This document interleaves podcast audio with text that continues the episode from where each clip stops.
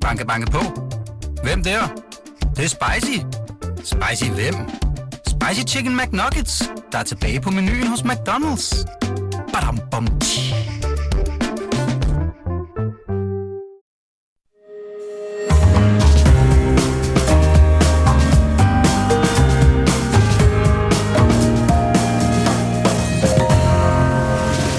Du lytter til Korto og Steno, en podcast fra Berlingske. Sydkorea har fået nok af Kim Jong-uns øh, evige atomtrusler og evindelige øh, missilfyrværkeri. Så nu reagerer landet med, med trusler. Øh, de vil have det ultimative våben, som jo er af samme kaliber, øh, som dem Kim Jong-un øh, leger med. Er det en farlig udvikling, som vi også her i Vesten skal tage seriøst? Svaret øh, giver næsten sig selv, men vi spørger alligevel Berlingskes Asien-korrespondent Alexander Sjøberg om det her til sidst i denne anden time. Velkommen, jeg hedder Jarl Kortberg. Ja, og jeg hedder Torben Steno.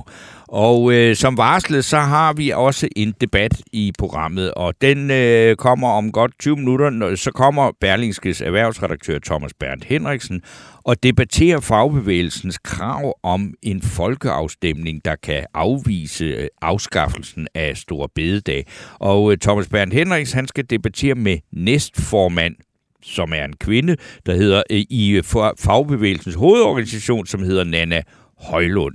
Øh, så skal jeg også lige sige, at vi jo altså på ingen måde er i mål med ugens øh, fidusbamse, og øh, så derfor så modtager vi stadigvæk meget gerne bud på en øh, oplagt modtager. Og øh, det kan I jo altså lytte, det kan I lytte selvfølgelig hjælpe os med ved at skrive jeres bud på vores Facebook-side, Kort Steno, hvor der også er plads til spørgsmål og kommentarer. Nu skal det så handle om regeringens øh, planer for at skaffe mere kvalificeret arbejdskraft. Øh, der skal blandt andet mere fokus på erhvervsuddannelserne, og det skal ske på bekostning af gymnasierne. Er det en fornuftig vej at gå, og hvad bør man gøre for at få de cirka 45.000 unge, øh, der i dag hverken er i job eller i uddannelse, i sving? Og øh, er det i øvrigt fornuftigt, når regeringen vil fjerne et år på kandidatdelen, som vi har set øh, på visse universitetsuddannelser? Og hvad betyder udflytningen fra de store byer af visse uddannelser for kvaliteten og søgningen? Det er sådan lidt en palet af regeringens uddannelsespolitik, og øh, vi tænkte, at vi skulle måske øh, tale med nogle eksperter. Nogle, der beskæftiger sig om uddannelses- og erhvervspolitik, eller i hvert fald øh, uddannelsespolitik. Øh, og det er blandt andet dig, Stine Vrang Elias, øh, mangeårig direktør i DEA. Mm-hmm. Det er en forsknings- og uddannelsespolitisk tænketank. Velkommen til programmet. Tak skal du have. Og øh, når du sådan kigger på regeringens planer her, så, så vil jeg spørge sådan helt, øh, helt øh, lige ud af posen. Stine Vrang Elias, vil det virke? Kommer I man for- i mål? I forhold til mangel på arbejdskraft. Ja. Det kommer an på, hvor vi kigger hen på arbejdsmarkedet, vil jeg sige. Øh, jeg synes, det er helt rigtigt af regeringen at have stort fokus på både de 45.000 og på erhvervsuddannelserne. Det er velgørende, at der kommer stort fokus på det. Det tror jeg, øh, jeg tror også med den minister, som, altså Mathias Tesfaye, jeg hørte ham i mandags, øh, der er væk bag ordene. Vi har en minister, der virkelig ved noget om blandt andet det, der hedder den forberedende grunduddannelse, altså FGU'en hedder den i forkortelse, og den er målrettet de her 45.000. Det var det, der hed EFG, da jeg gik i skole. Nej, det for Nå. den fandtes ikke, men det Nå. kan vi komme tilbage Nå. til. Men den uddannelse, den er helt ny, Nå. så den Nå. fandtes ikke, Okay. dengang øh, du og jeg var unge. Øh, så, så det synes jeg er helt rigtigt at have fokus på det. Øh, så savner jeg, øh, at der er en helhedsorienteret analyse af de videregående uddannelser. Lige nu så har vi et udspil, som alene kigger på universitetsuddannelserne. Men hvad betyder det, at man laver om på universitetsuddannelserne? Hvad betyder det for alle de unge, som gerne skulle have lyst til at blive lærer, pædagog, socialrådgiver, sygeplejerske, fordi det har vi også hørt i valgkampen, og det kan vi også se i tallene, at det kommer til at mangle rigtig meget. Så, øh, så, jeg, så man kan sige, at jeg synes, der er gode takter i noget af det, og så er der noget, jeg er noget mere skeptisk over for i forhold til, om det kan give den arbejdskraft, som vi har brug for. Så lad os starte med det, som er ligesom, jeg har indtryk af, er sådan juvelen.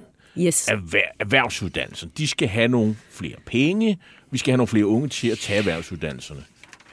Er du imponeret af det, du ser, eller er du skeptisk, eller hvad, hvad, hvad, hvad mener du? Jeg synes, at øh, Mathias Tesfaye har den rigtige analyse. Han har nemlig den analyse, at der er to steder, som vi skal sætte ind i forhold til erhvervsuddannelserne. Og det ene handler om, at vi faktisk skal være meget opmærksom på, hvad er kvaliteten af erhvervsuddannelserne. I stedet for hele tiden bare at snakke om, at vi skal have flere til at søge det. Hvordan får vi så nogle uddannelser, som er rigtig gode, så dem, som rent faktisk søger uddannelserne, øh, bliver fastholdt i højere grad, øh, har lyst til at blive der og gøre deres uddannelse færdig. Det er det ene element, han har, han har fokus på. Og det andet element, han har fokus på, det er, måske skulle vi simpelthen hæve blikket en lille smule og bare ikke være så fokuseret på, at det skal være unge fra 9. og 10. klasse. Måske skulle vi kigge meget mere i retning af nogen, der er lidt ældre, øh, som øh, en meget stor gruppe, der kunne have et potentiale for at tage en erhvervsuddannelse. For eksempel alle dem, der er gået i gymnasiet. For eksempel en stor del af som, dem, som... Som er Socialdemokratiets erhvervsuddannelsesordfører, som vi havde besøg af for 14 dage siden. Han er jo en af dem. Ja, der er jo rigtig mange i Danmark, som tager en øh, studentereksamen, og som er rigtig glade for det.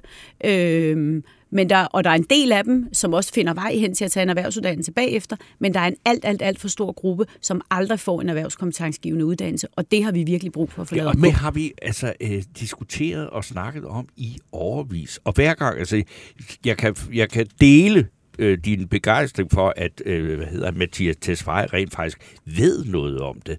Øh, og jeg altså, kan kun komplimentere for, at han lavede et Facebook-opslag, hvor han havde sin egen lille søn med på fire år, der stod og lege med en murske og sagde, min søn skal ikke være mønsterbryder. Men hvordan skal det i, altså, hvordan, hvad er det konkret, der skal til for, at det der syndrom bliver brudt? Flere penge?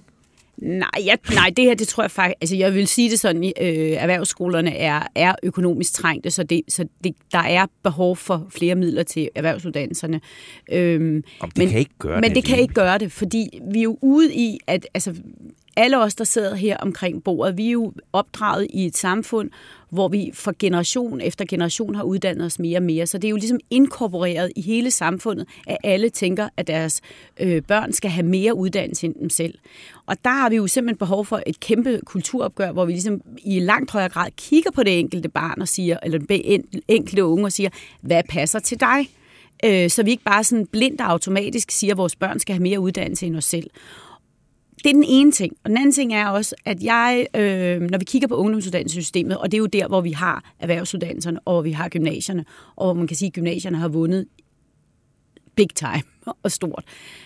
Der har jeg det jo selv sådan, at jeg synes faktisk, det er rigtig, rigtig svært at pege på nogle simple løsninger. Jeg øh, har arbejdet længe med øh, uddannelsessystemet, og det er et af de steder, hvor jeg synes, det faktisk er sværere at kigge og pege på nogle simple løsninger. Og når det er svært, så er det fordi, erhvervsuddannelsessystemet er kendetegnet ved, at der har du to tredjedel af din tid i uddannelsen ude på arbejdsmarkedet. Det vil sige, at du arbejder 37 timer om ugen, du har fem ugers ferie. Det er noget af det, der gør erhvervsuddannelserne rigtig, rigtig, rigtig gode. Men samtidig har vi jo en ungdomsgeneration, som er vant til at gå i skole, og som er vant til at have et ungeliv, og gerne vil til fredagsbar og fester, og hvad ved jeg, og have et ungeliv i det hele taget. Og det er ikke så nemt at få, hvis du øh, skal have to tredjedel af din tid ude på en, på en arbejdsplads. Så, så der er noget i selve erhvervsuddannelsesmodellen, som både er godt, men som også afskrækker unge. Nu ser I, I ser lidt... Øh, Nej, nej, men jeg hører- Nej, nej, det vi hører. Det er dig, der- jo, jo. Er jo der er ekspert. Ja, ja, men kan I ikke godt se, hvis nu øh, min datter, Esther, hun har gået i gymnasiet, og mens hun gik i gymnasiet, så øh, var hun kæreste med Christian, som øh, tog en erhvervsuddannelse. Han var ved at blive sejlmager. Så spørger jeg dem øh, op til sommerferien, Nå, men hvad skal I lave i sommerferien? Og så kigger Christian på mig, og så siger han, altså, hvad mener du? Jeg har to ugers ferie, hvorimod min Esther har to måneders ferie.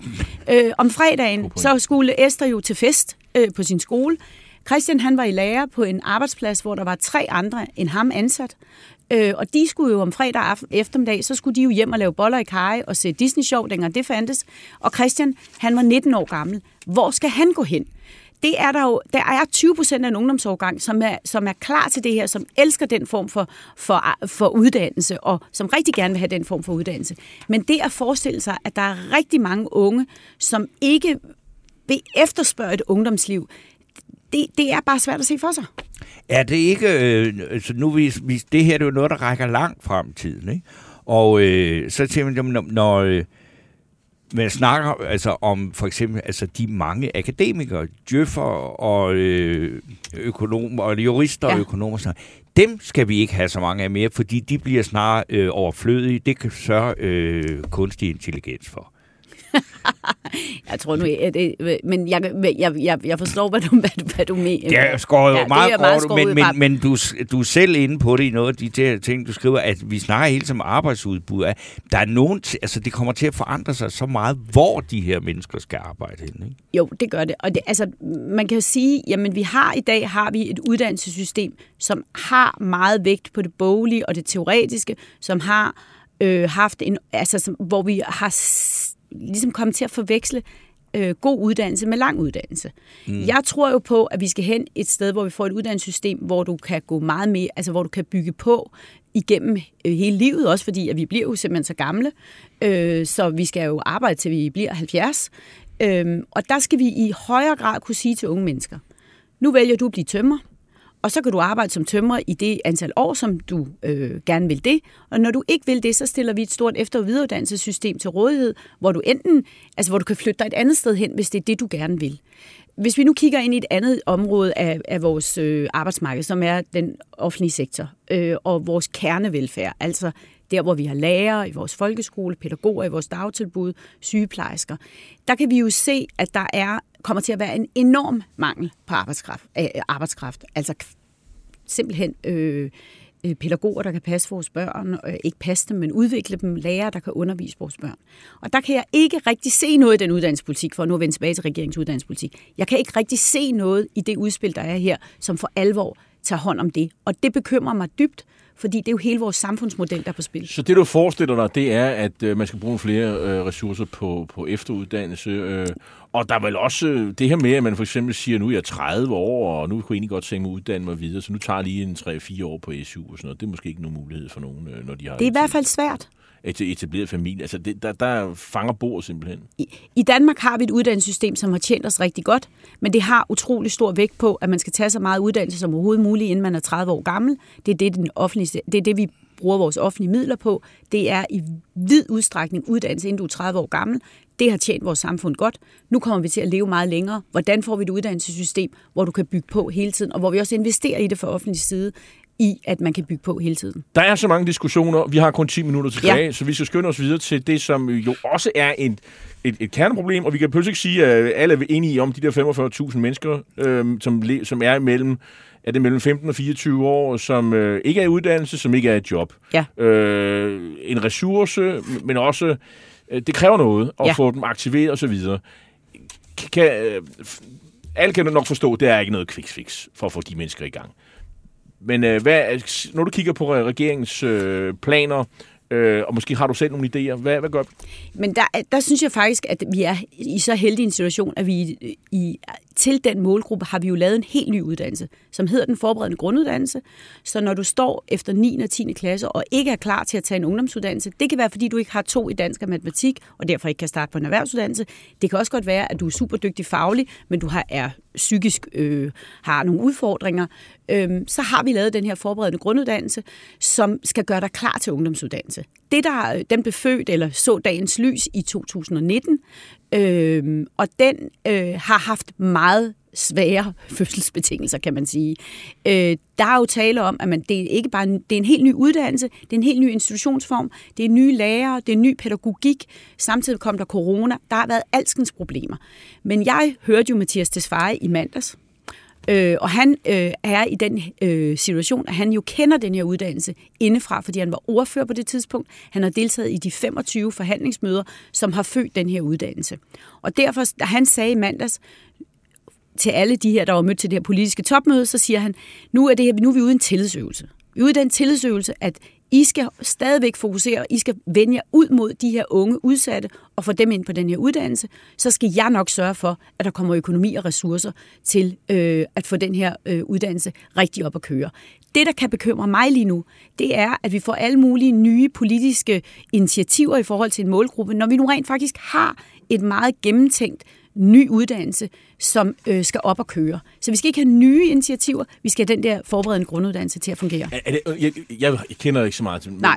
Jeg har måske nogle, øh, øh, hvad skal man sige, nogle fordomme. Er, er det en slags 10. klasse? Nej, det er nemlig ikke en slags 10. klasse, fordi det er en blanding af det, der i gamle dage var produktionsskolerne, altså en okay. ny pædagogik, hvor du, hvor du bruger dine hænder, og så har de taget noget af det, der var det gamle, øh, hvad hedder det nu, øh, øh, fra HF og VUC, så, så du kan både få, så det er simpelthen en helt ny pædagogik, hvor du arbejder med dansk og matematik på en ny måde, øhm, og, der og, og det, der er fantastisk godt ved den her uddannelse, det er, når vi ser trivselsmålingerne, på trods af, at den er født under så svære betingelser, så er der ret høj trivsel og ret gode overgangsfrekvenser. Og, øh, og man kan- Overgangsfrekvens. og- og- og- ja, ja, altså, til, altså, at, der, at man kommer i gang med noget, Okay. når man er færdig med den. at man kommer Okay. videre på en erhvervsuddannelse, eller, Eller, en, eller, eller eller videre med en HF. HF. Øh, Men, øh, og det her, øh, det kan man få SU til, og så videre, så de også har noget... det, ja, det, der er med det, det er, at kommunen skal visitere dig til det. Ah. Der er også lavet, en, øh, der er lavet det, der hedder en KUI. Vi elsker forkortelser i uddannelsesverdenen. Mm. Den kommunale ungeenhed, som simpelthen skal holde de her unge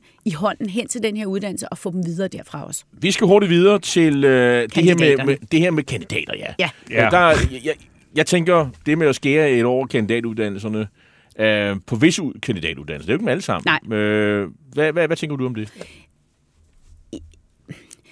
Jeg synes godt, at man kan diskutere, øh, hvis der skal gå så mange på universitetet, skal uddannelserne så lave sig om, for, eller skal uddannelser udvikle sig, fordi at de så skal lave noget andet.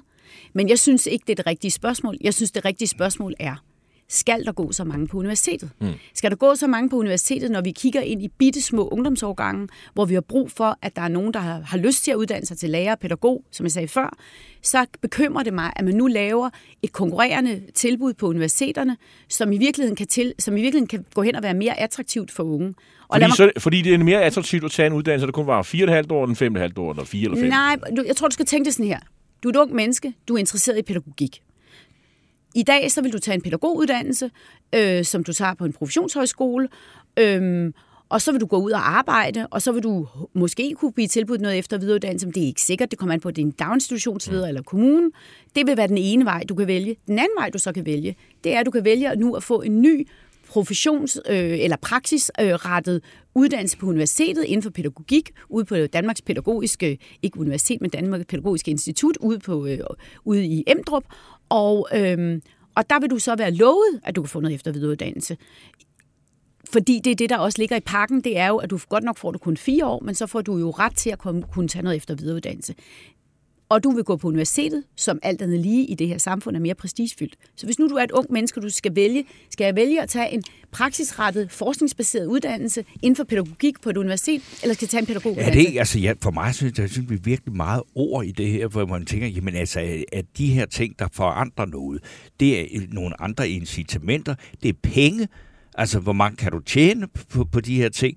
Og, så, øh, og, og hvis det er som øh, det der med den prestige, der er i at gå på universitet, altså, så skal man jo for fanden bare have en sygeplejerskeuddannelse et eller andet med et universitet. Altså, er det, altså, er det, er det Men, men i, når du kigger på regeringspolitik, så står der jo ikke noget om, hvad der skal ske med alle de andre uddannelser. Man har kun kigget på universiteterne, og det er det, som jeg anholder. Jeg siger, lad os nu få en analyse af, hvordan får vi et videregående uddannelsessystem, som både er i samklang med de unge, og som også responderer, og også kigger på, hvad er det for et arbejdsmarked, hvad er det for, noget, hvad er det for nogle kompetencer, vi har brug for. Fordi den her analyse, som, sådan som jeg ser det, så er det en analyse af arbejdsudbud.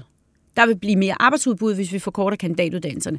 Men bare fordi man får mere arbejdsudbud, så får man ikke nødvendigvis de kompetencer, man har brug for. Giver det mening, det jeg siger? Ja, det gør det. Ja, det gør, og det gør det da slet ikke, hvis man ser langt frem i Og det gør det slet ikke, hvis man ser langt frem. Men det giver masser af arbejdsudbud. Men det vil sige, der, og der er jo også mange andre ting, øh, du siger, øh, kvalificeret arbejdskraft, arbejdsudbud osv. Der er også noget af det her med, med by og land, og, Ja. og, og, og det er det sidste, vi skal omkring her. Øh, Det, det er jo et spændende emne, og vi kunne tale om det her i ret lang tid og sådan noget. Men, men øh, man har den her udflytningspolitik, og, og, og det handler jo egentlig ikke om bedst mulig kvalificeret uddannelse øh, til mennesker og sådan noget. Det handler om, at der skal også være noget i øh, store danske provinsbyer i Jylland. Så det, så det hele tiden ikke foregår i Aarhus, Aalborg og København. Øh, øh, og der sker en udflytning og så videre. Hvad, hvad, hvad tænker du om det? Er det, er det Men for det første, så synes jeg, at præmissen for hele landby er forkert på den måde, at den jo øh, tager udgangspunkt i, at der er sket en massiv centralisering. Vi kan sådan set ikke se, når vi kigger i det, ned i det, så kan vi ikke se, at der er færre uddannelser, videregående uddannelser ude omkring i landet i dag, end der var for 20 år siden. Der er færre uddannelsesinstitutioner, der er færre, kan du sige, CBR-numre, men de har jo masser af udbud ude omkring. Mm. Øhm, så der er faktisk gode muligheder for at tage videregående uddannelse ude omkring i landet. Når det så er sagt, så vil jeg sige to ting omkring det. Selvfølgelig kan du lave god kvalitet på et lille udbud øh, ude omkring. Det, det, det er jo idioti at sige, at man ikke kan det. Det, der bare er problemet i Danmark, det er, at vi bruger utrolig få penge på videregående uddannelse. Hvis du trækker SU ud af det, så er det kun Italien og Grækenland, der bruger færre penge på videregående uddannelse. virkelig? Så derfor så er mit spørgsmål, er det her den bedste måde at bruge pengene på, når vi har så få penge til videregående uddannelse? At, at flytte dem ud. at flytte dem ud. Ja. Fordi det koster jo at flytte ud. Og, øh, og så er der jo noget, en anden del af det, det er, at det uddannelse, man flytter ud, er det noget, som er attraktivt for dem, der bor der i forvejen. Fordi jeg synes også, der, altså nu ligger man en arkitektuddannelse i Kalundborg. Øh, jeg kan sagtens se toget øh, køre til Kalundborg fra København med dem, som er blevet afvist i København, men det er jo sådan set ikke det, der er meningen. Det, der er meningen, det er jo, at, øh, at det skulle være nogle unge mennesker i Kalundborg og op omegn, som, som tager noget uddannelse. Så øh, øh, Men det er, er det ikke mere, der, der skal også ske noget i Kalundborg.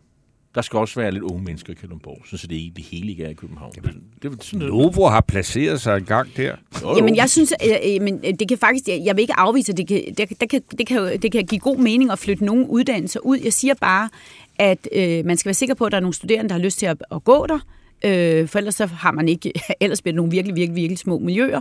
Øh, og så, så øh, anholder jeg, at, at, at vi har en eller anden idé om, at der er sket en kæmpe centralisering. Det kan jeg bare ikke se i tallene. Øh, og så den tredje ting, det er, at det er den bedste måde at bruge pengene på. Det er tvivlsomt. Det, det er det stiller spørgsmålstegn ved. Vi når ikke mere. Det har jo allerede vist sig, at der ikke er nogen søgning øh, reelt. Der er i hvert de fald- der udflyttede øh, Danske unge ikke? er sjovt nok, som unge er i resten af verden. De vil gerne ind til en stor by, typisk. Ja, men Ja. politikerne synes, det er en dårlig idé. Det synes Tusind jeg også, de tak skal du have. have, øh, di, øh, direktør for tænke, den uddannelsespolitiske tænketank, øh, DEA, øh, direktør Stine Vrang Elias. Tak fordi du kom. Selv tak. Banke, banke på. Hvem der? Det, er spicy. Spicy hvem? Spicy Chicken McNuggets, der er tilbage på menuen hos McDonald's. Badum, bom.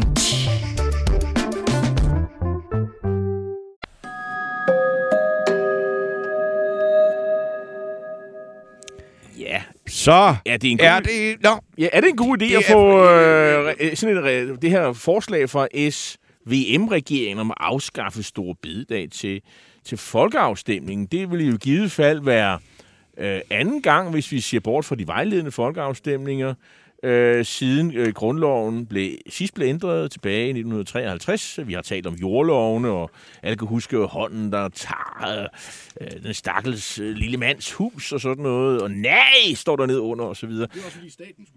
Ja, det var staten. Ja. Ja. Ellers så, men ja. øh, det skal vi Nå. debattere nu, og det skal vi med øh, en person, som allerede er begyndt Ja, at ytre allerede sig her, selvom mikrofonen ikke var tændt. Det er erhvervsredaktør her på Berlingske, Thomas Berndt Henriksen. Og så er det næstformand i Fagbevægelsens hovedorganisation, det der i min ungdom hed LO. Øh, nu hedder det så FA. Og, øh, FH. FH, ja selvfølgelig. Hold nu op. Og jamen, ja, det tager lidt tid for ældre kan mennesker at vende sig se. til sådan nogle forandringer. Ja. Jeg har vundet mig til. Men altså, det er næst formand øh, Nana Højlund. Og, og Nana Højlund, hvorfor hedder du ikke forperson? Vil det ikke være en er du modernisering? forkvinde?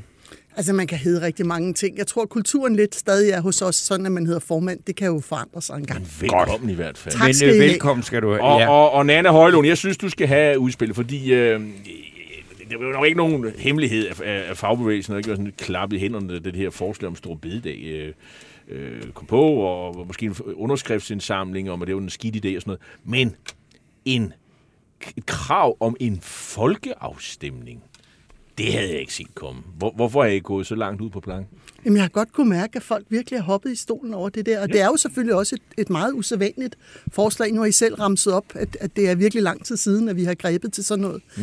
Men det, jeg tror, man skal forstå øh, i forhold til vores position, det er jo for os handler det her om den danske model. Det tror jeg også, vi har sagt rigtig mange gange efterhånden. Oh, oh. Og der er jo det helt øh, særlige ved den danske model, at der stemmer vi om resultaterne. Altså, jeg bliver valgt på en kongres, men hver gang jeg lægger noget frem hos medlemmerne, så er de jo faktisk også lejlighed for at stemme for, om de synes, det er godt eller skidt. Og man må bare sige, at regeringen er jo trådt over på vores banehalvdel og har haft lyst til at blande sig i den danske model. Det fraråder vi på det kraftigste. Wow. Men når man er der, så er det altså også meget rimeligt, at lønmodtagerne er med til at tage stilling til det.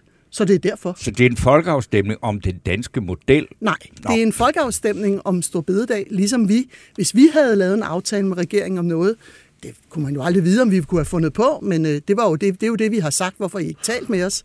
Så ville vi jo også have puttet det over i vores overenskomster, og så ville det helt naturligt være kommet til afstemning. Men, men altså... De er på den forkerte banehalvdel. An- anerkender I ikke uh, det repræsentative demokrati? Hvorfor gør skal, vi. hvorfor skal I trække... Uh, altså, I, I, gik jo også ind for, at man i sin tid afskaffe landstinget, som, uh, hvor det her kom i stedet for. Altså, er det ikke sådan lidt uh, tilbageskuende? Jamen, jeg, jeg, jeg tror slet ikke, man skal forstå det sådan der, som at det har noget med, at vi ikke anerkender det repræsentative demokrati. Demokrati. Det handler om, at det repræsentative demokrati, i hvert fald regeringen, har, har bevæget sig over på vores banehalvdel. Thomas Bernd Henriksen, øh, du har skrevet en øh, kras lederartikel øh, her i, i, på, på Berlingske her i ugens løb, øh, hvor du har kaldt øh, fagbevægelsens krav for farligt og tåbeligt. Jeg tror, de var de to ord, jeg lige øh, fangede der. Hvad, prøv at uddybe. Jamen, jeg synes jo, og det hører vi jo så også her nu, at, at, at, at øh, fagbevægelsen vil nu gerne skabe den forestilling, at det er fagbevægelsen, der har aftalt øh, en religiøs helgdag i Danmark. Og det er jo bare helt uden for skiven. Øh, der, hvor jeg synes, øh, fagbevægelsen har en pointe, og det vil jeg synes jeg jo godt, man kan medgive, det er jo, at øh, omkring vilkårene omkring afviklingen af Stor Bededag, kan de have en, men sådan set et argument for, at man burde have lavet for forhandling. Men, men det er simpelthen ikke fagbevægelsens plads at afgøre, hvad der er religiøse nationaldag hele dag i Danmark.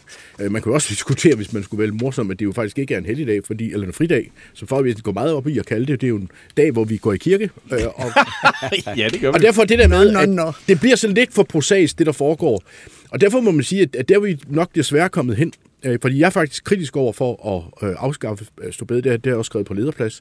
Jeg mener, det er at opruste forsvaret ved at afruste den kristne kulturarv, at det måske ikke lige frem er krydset, man skal være i. Men når det er sagt, så må vi sige, at vi, vi er nok desværre nået derhen, at af hensyn til det repræsentative demokrati, så vil det bedste være, øh, må man simpelthen i dag overveje, om ikke det bedste vil være, at man afskaffer stor, heldag, stor, stor bededag, netop for at statuere, at det altså ikke er fagbevægelsen, der bestemmer, øh, de religiøse helligdage i Danmark. Men, men Thomas, jeg må bare sige, at vi er overhovedet ikke ude på at bestemme noget som helst over religiøse helligdage. Vi er præcis ude på at bestemme over det, som vi gør, nemlig løn og arbejdsforhold. Og det siger du også selv, og tak for rosen for, at du også kan se, at det handler om vores medlemmer, den betaling, som de har givet gang på gang ved overenskomsterne for at opnå de rettigheder, de har, dem fjerner man med et pennestrøg. Det kan man efter vores mening ikke gøre, uden at forhandle det med os. Det har man valgt at lade være med. Men så må jeg bare sige, så er der nogle spilleregler på vores område.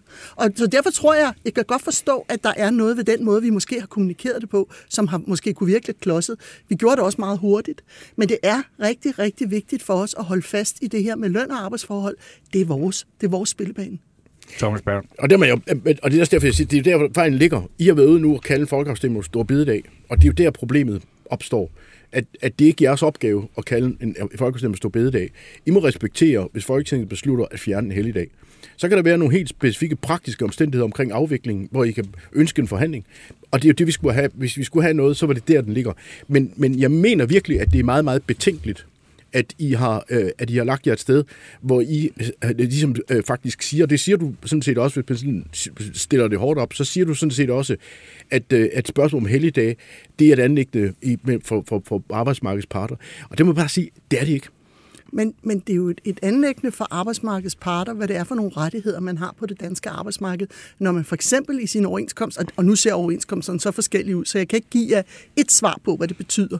Men det er jo alt lige fra, at man har ret til både en meget høj betaling for at arbejde på den dag, og så en erstatningsfri dag. Det fjerner man jo med et pindestrøg det her.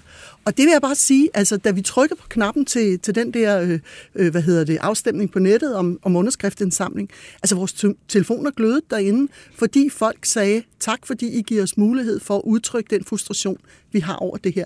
Og inden på sådan et sted som en hovedorganisation, det er altså ikke så tit helt almindelige medlemmer ringer ind til os. Det er mere organisationerne, der ringer og skælder ud over et eller andet. De synes, vi har sagt, der var dumt i pressen.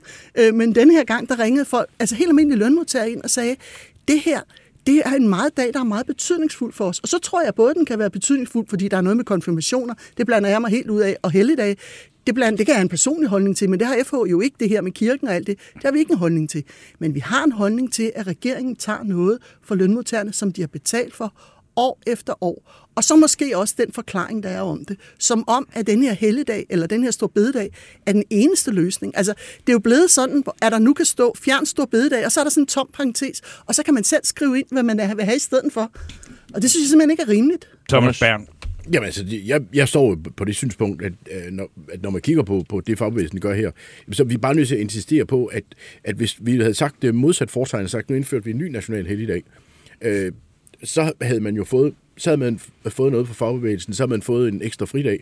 Vi må bare sige, at det prerogativ, der er for Folketinget, det er, at når det gælder for eksempel 1. maj, så er det klart, det er noget, der sådan kan være i sfæren, øh, fordi det har været et ønske for fagbevægelsen. Men når det gælder de religiøse helligdage, så er verden ikke længere end, at hvis regeringen beslutter at fjerne national helligdag, der er religiøs, jamen så er det bare sådan, så arbejder vi den dag, og længere er den, så er det til. Så, men Før du får lov at svare, så vil jeg lige læse noget op. Øh, altså, Tine Auvi Hugenberger, dine, dine forgænger. For, for, forgænger. Ja, ja, jo, jo, bevar vel. Øh, det er noget tid siden. Ja, det må man sige. Øh, men, men øh, ikke desto mindre, hun kalder det her, øh, altså det, og det er jo ikke det, at I er imod. Det, det, det synes jeg, anerkender hun. Det er men, men, men, men det er det her med, at I, I kræver en, en, øh, det er, underskriftsindsamling og, og, og, og, og vil have en folkeafstemning. Hun kalder det, de leger med, og de, det er så jer, de leger med vores repræsentativt demokrati, øh, og hun kalder det fuldstændig øh, skørt.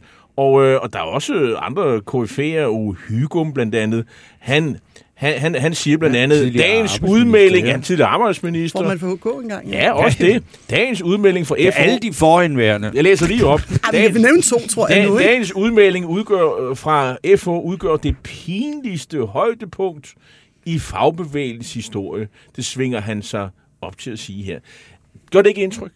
Jamen altså, alt gør indtryk. Det gør jo også indtryk, når, når Thomas siger de ting, han gør. Det gør det der på os, fordi vi er jo som sagt ikke nogen, som plejer at gribe til den her slags ting, og det er jo også derfor, I er blevet lidt forskrækket over os. Det kan jeg godt forstå.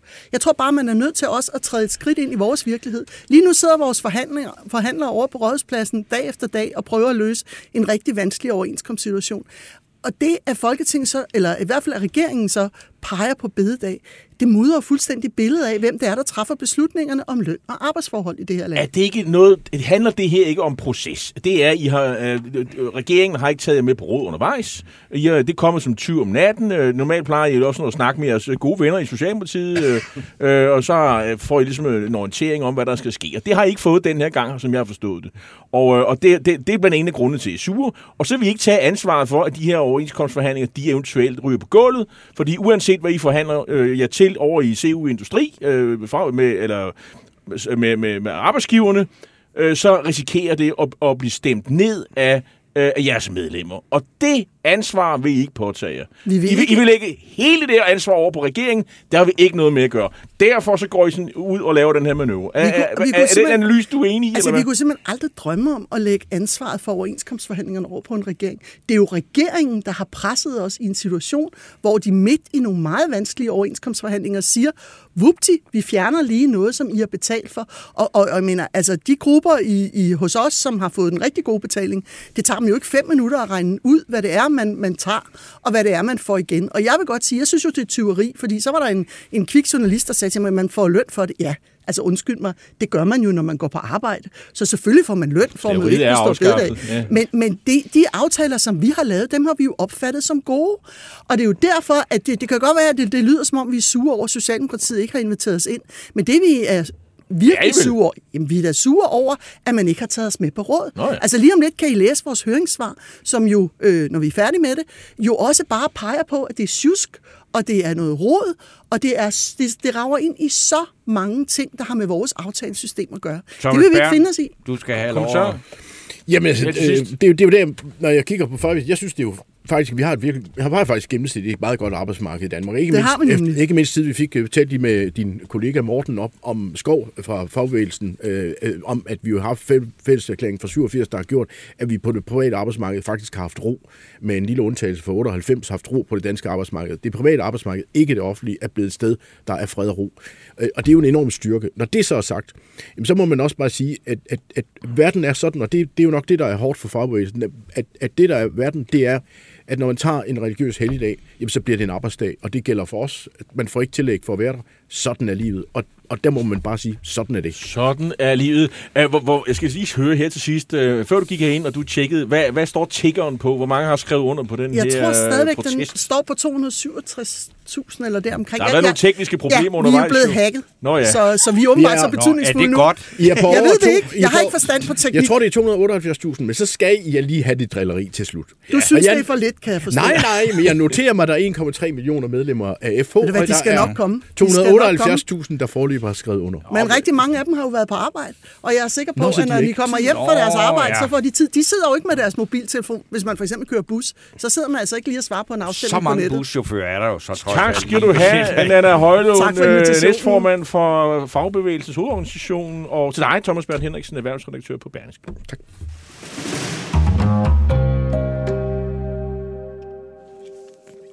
Det er jo øh, spændende tider, øh, vi, vi lever i. Øh, øh,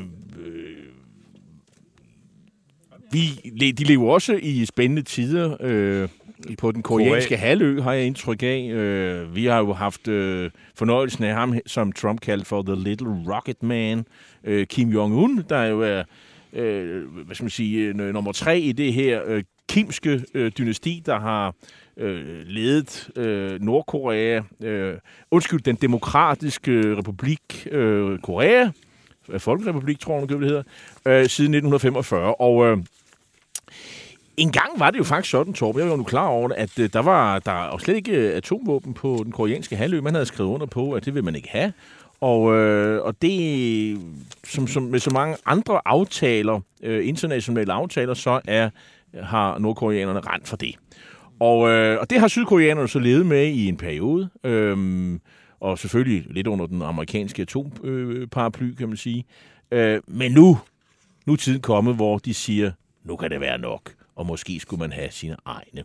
Øh, det er i hvert fald noget, man kunne læse om i øh, ugens løb i, i Berlingske, hvor øh, du, øh, Alexander Søberg, som er Berlingskes Asien-korrespondent, øh, har, har kigget lidt på den sag osv. Mm-hmm. Øh, hvorfor er man nået dertil, og, og hvad skal vi forvente fra sydkoreanerne herfra?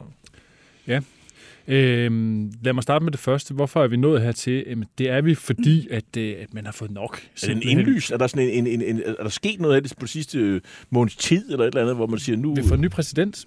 Altså, det er vel det vigtigste, ikke? Altså, I Sydkorea? Ja, i Sydkorea. Ikke June er blevet præsident, ikke? Og øh, ikke i Danmark, vel? Men øh, nej, i, det betyder, det betyder at, øh, at vi har fået en hardliner. En rigtig hardliner. En, som ikke gider den der dialog, som alligevel slår fejl hver gang. Øh, fordi sådan var det med, med, med forgængeren, og det ja, er man blevet træt af. Undskyld lige afbryde, men det, men det er fordi, der altid har været sådan i Sydkorea, at der er nogen, der har ført solskinspolitik øh, på et tidspunkt, og så er der nogen, der har ligesom sagt, nu det, det, så kommer man ikke rigtig langt med det, og så har man gået tilbage igen, og så er der nogen, der har været lidt hårdere i filten. Det er sådan, sådan ja. har det ligesom svinget, har det ikke? Jo, det synes jeg egentlig er meget præcist sagt. Altså, det handler om, hvor gider man at tale med dem, eller skruer man bisen på, ikke? Mm. Øh, og nu skruer man bisen på, og man skruer bisen rigtig meget på. Altså, der har været nogle små forsøg på dialog, man har forsøgt at se, kunne man finde ud af noget med det her erhvervssamarbejde, man faktisk har haft, som er altså, fuld, faldet fuldstændig fra hinanden. Øh, det har man kastet fuldstændig væk. Altså, nu handler det om, øh, hvordan kan vi sætte hårdt mod hårdt. Og der øh, er det, det er jo i den kontekst, at man skal se den her ret opsigtsvækkende melding. Jo, men altså, øh, øh, det kan man så sige, det er så også trusler, ikke? Øh, fordi der er jo langt fra og øh, til, at Sydkorea skulle være øh, nukleart bevæbnet, ikke? Altså, ja, og dog. Og, og dog. Og Eller dog. hvad? Ja, det er det, så jeg vil ja. spørge dig om. Hvor langt er der? Jamen, jamen, i princippet, så skal de bare gå tilbage til der, hvor de var i, i 91, øh, hvor at øh, amerikanerne jo faktisk havde udstationeret atomvåben øh, i Sydkorea. Altså, det vil være den nemmeste vej til atomvåben. Man kan sige, øh, du, du siger det her med, at de er dækket ind af, af et amerikanske atomvåbenprogram. Ja, det er de. Øh, for så vidt at vi taler sådan langt rækkende missiler og sådan noget, men, men taktiske øh, våben, altså de er jo ikke udstationeret øh, på øh, den koreanske halvø, så hvis man vil kunne svare meget hurtigt igen i mindre skala, og det er jo det, der er tale om her, øh, blandt andet, så, så er det måske meget smart at bede amerikanerne om hjælp. Men, der er vi så ude i, i altså, det problem, der hedder... er jo altså ikke geografisk set, altså det er jo et, et relativt lille område, vi ja. taler om, med en enorm befolkning, i hvert fald i syd. Mm. Øh, så altså, er det ikke bare, altså, hvad skal man sige, sådan en, en form for sydkoreansk, øh, altså, øh, altså verbal øh, råben op, det er da vel ikke realistisk. Altså, tror du, på, altså, tror du også, at amerikanerne for eksempel synes, at det var en god idé, hvis, hvis Sydkorea udviklede sine egne atomvåben, stille lige op ad grænsen? Nej, hvis de udvikler sine egne atomvåben, det tror jeg absolut ikke, man vil, man Nå, vil synes, man kan købe en hyldevare, så... Jeg vil låne en hyldevare, ja, vil jeg nok nærmere låne, sige. Okay, ja, ja, præcis. Altså, jeg tror, øh, man skal man skal se det her som, som en måde at, øh, at forsøge at række ud øh, fra Sydkoreans side også. Selvfølgelig er det et budskab, det er en, en måde at, at provokere, det er en måde at, at, at, at retorisk øh, råbe op. Ikke? Øh, det er klart, men, men jeg tror også, at det handler om, den, den her udtalelse, den kom samtidig med, at, øh, at USA mødtes med, med Japan for at tale et langt tættere forsvarssamarbejde. Japan har, har skiftet kurs og gået fra sådan noget pseudo-pacifistisk forsvarspolitik til nu at ville føre aktiv forsvarspolitik. Altså man skal kunne være offensiv og sådan nogle ting, have offensiv øh, kapacitet. Øhm, så, så den her melding, den kommer samtidig med, at de sidder og holder møde. Det synes jeg på ingen måde er tilfældigt. Det virker og, ikke sådan. Og det, hvor meget handler det her også om Taiwan?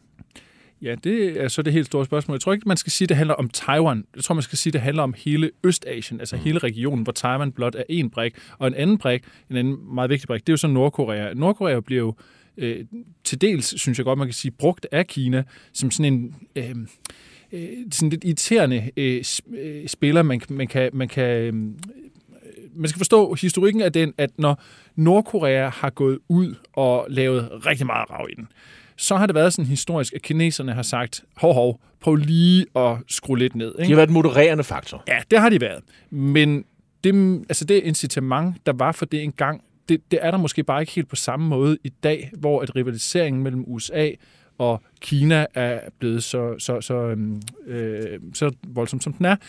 Og, og derfor kan man godt forestille sig en situation, og det er det, vi måske begynder at se kimen til nu, at Kina vil bruge Nord- Nordkorea til at irritere USA og USA's allierede.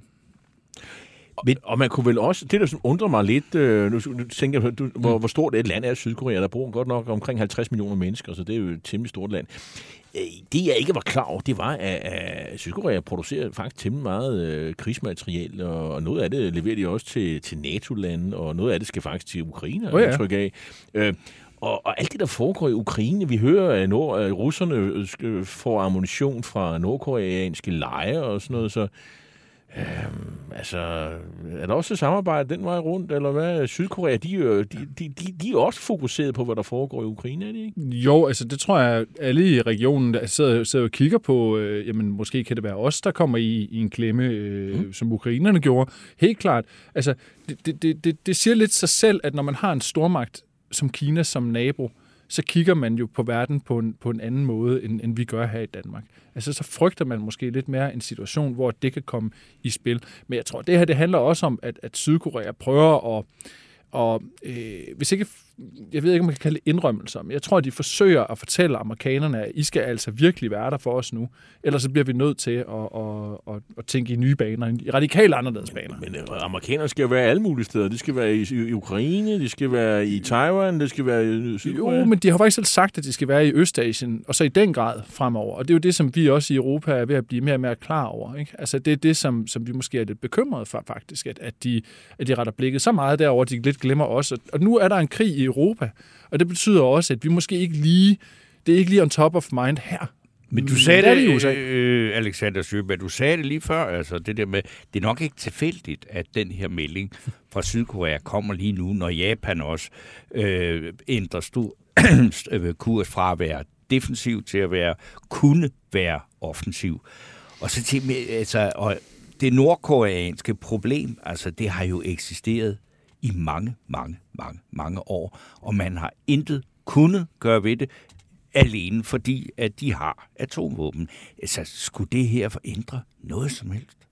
Jeg tror, igen, jeg, jeg vil gerne gå tilbage til det med Kina. Ja, ja. Altså, jeg, jeg, synes, jeg synes, Kina er det, der har ændret sig. Altså, Kinas måde at, at, at være i verden på, er det, der har ændret sig. Og hvis, hvis de på en eller anden måde kan gå ind og, og bruge øh, Nordkorea øh, til, til deres fordel.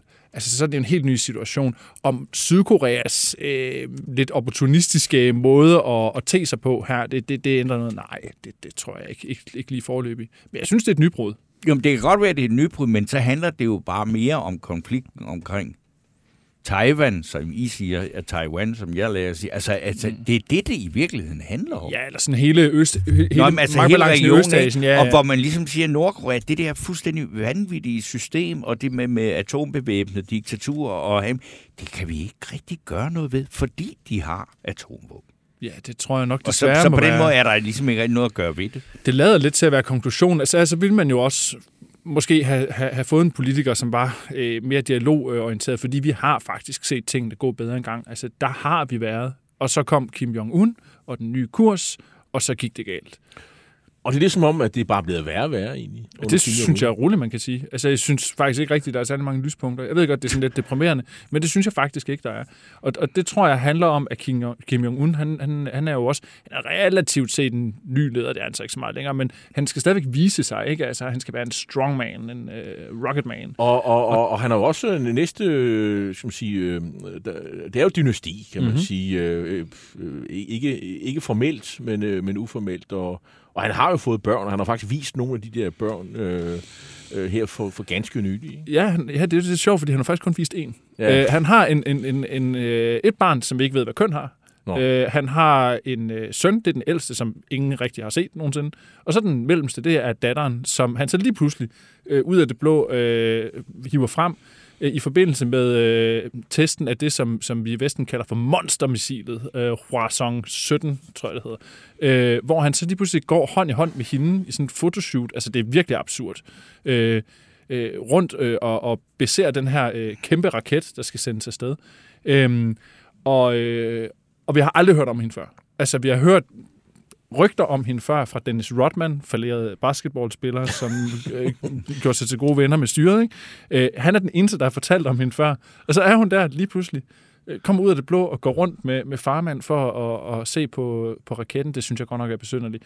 Men, men, men det, det nok i virkeligheden handler om, det er, at han vil vise sig øh, fra en lidt mere... Øh, han vil vise en blød side af sig selv. Altså han vil vise sin befolkning, at, at han faktisk også er et familiemenneske. Det tror jeg i hvert fald. Men altså, øh, datteren der, det er jo så fint nok, med, og, at- med, men selve Kim Jong-un, altså han er jo heller ikke, altså han er jo ikke så gammel, så han kan jo, så- altså men han er godt nok lidt overvægtig, og på alle mulige måder måske usund, og så, men han er jo ikke sådan en, der bare tænker, om det, Nej, det, altså, det, naturlige afgang er ikke nært forestående, vel? nej, altså han sad der på, på nogle af de der billeder for den nogle af de der billeder, jeg talte om, der sad han jo og pulser på, på, på en masse smøger og sådan noget, ikke? Så, så det, det er helt sikkert, at han, han har nok nogle vaner, han, han vil godt have lægge fra sig, hvis han vil leve rigtig længe, men jeg, jeg tror, øh, jeg tror, vi kommer til at have ham i mange år, og, og spørgsmålet er så, om den her sydkoreanske kurs, den, den kan vare ved, ikke? Altså, det er virkelig det, det Men- er overordnet. Men altså, det vil sige, at hans livsstil, det er vores, øh, vores, vores, øh, vores, vores, vores, vores bedste håb for at slippe af med ham i virkeligheden. Han han er,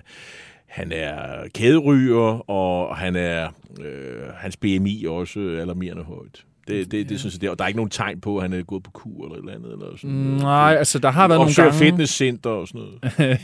det, sidste der, det vil da være nogle skønne billeder, ikke? Men, men øh, det, det skal jeg ikke kunne sige noget Nej, om. Men jeg kan i hvert fald sige så meget, at, at der har faktisk været perioder, hvor han har været væk øh, i flere uger, øh, for så at dukke op øh, og, og, og se ud, som om han har skiftet udseende eller været til plastikkirurg eller et eller andet. Mm. Altså sådan øh, lidt tyndere, håret lidt anderledes, sådan noget. Så det kan godt være, at man er opmærksom på det her problem i Nordkorea. Det, det vil jeg da gætte på. Og nu er det sådan, at hvis han rejser fra A til B, så har han sit eget toilet med, så man kan ikke rigtig sådan sidde og tjekke på. Og øh, efterretningstjenester kan kontrollere hans afføring, om der nu skulle være et eller andet, øh, man kan håbe på, øh, øh, for at finde ud af hans, sådan, hans fysiske kon- kondition. Det er jo sådan et, øh, han var i Singapore for, på, for nogle år siden og skulle Mm, mødes mm. med Trump og sådan noget. Der havde han sit eget toilet. med. Ja, det er jo et af de få lyspunkter, øh, der var jo. Altså, er det ikke øh, skørt at tænke på? Det synes jeg i hvert fald. Altså, at da Trump var her, det var faktisk måske egentlig en af de gange, hvor vi tænkte, nå, nu, nu kan det faktisk være, at det bliver til det bedre, ikke? Så, så er det jo... Det Men der det mangler vi jo folk som Trump, der har sådan en, en, en intuitiv forståelse for sådan en type som Kim Jong-un. ikke? Little, little, little rocket man. ja, præcis. Der er i hvert fald, det er i hvert fald tydeligt, at han kunne et eller andet, ikke? Altså, hans, han med sin stil. Øh, det, jeg ved ikke, om det er sådan, man skal gå til det. Alexander Sjøberg, tusind tak, fordi du kom øh, og, og orienterede om øh, situationen på den koreanske øh, halvø. Øh, du er Berlingskes Asian-korrespondent. Det var en fornøjelse.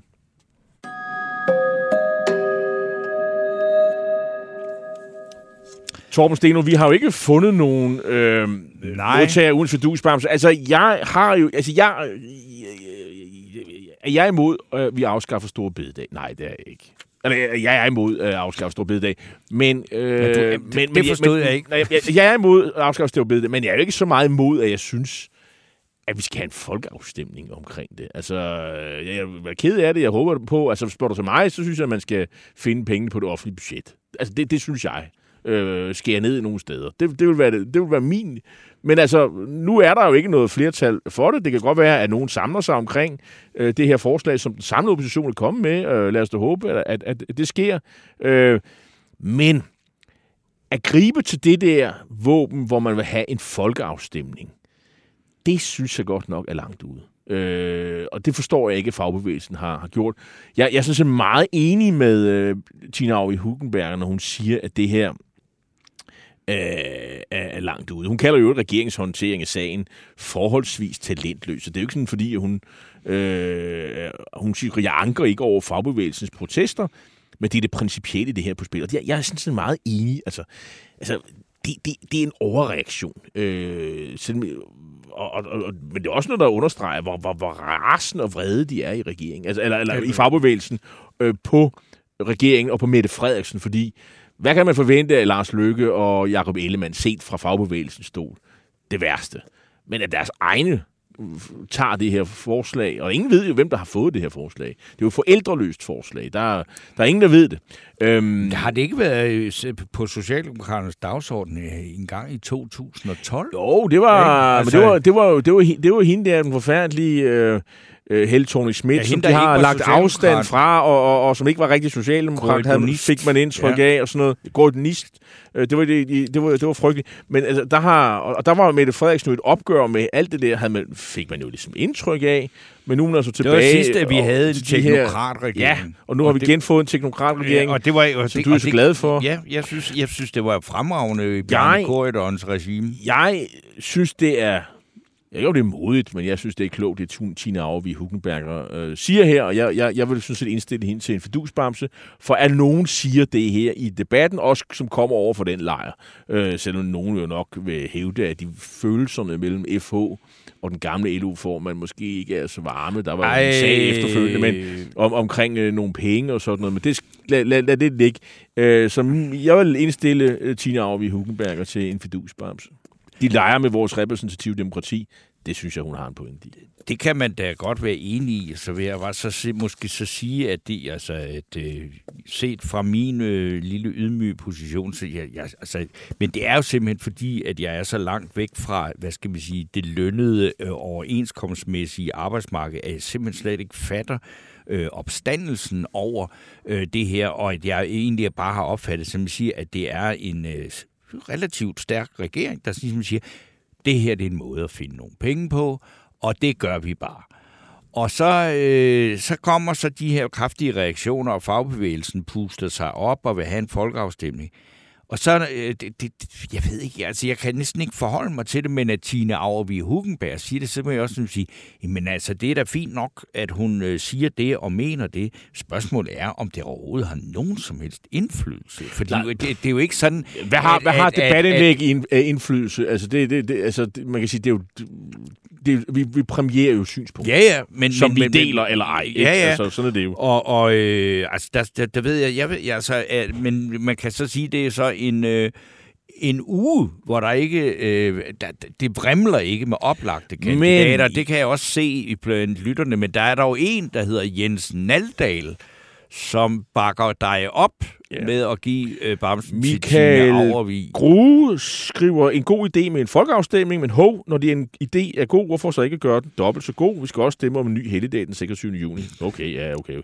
Det, det havde jeg ikke sådan lige øh, fanget her. Men, men det, det var jeg godt nok... Altså, Liberal Alliance, som jeg har været efter, mm. øh, de har afvist. Øh, der skal være 60 øh, medlemmer af Folketinget, cirka en tredjedel øh, som skal kræve, at der er en folkeafstemning. Det er jo ikke noget, FH kan kræve. Øh, så det Nej. er, men, og, og enhedslisten har selvfølgelig øh, meldt sig. Det er klart. Øh, Dansk ja, Folkeparti, ja. Nye Borgerlige, det er klart. Men, øh, og Danmarksdemokraterne. Så det er ligesom den alliance, der er lavet indtil videre. Så har Liberal Alliance sagt nej. Det gør de ikke, selvom de jo er kritiske og alt det der.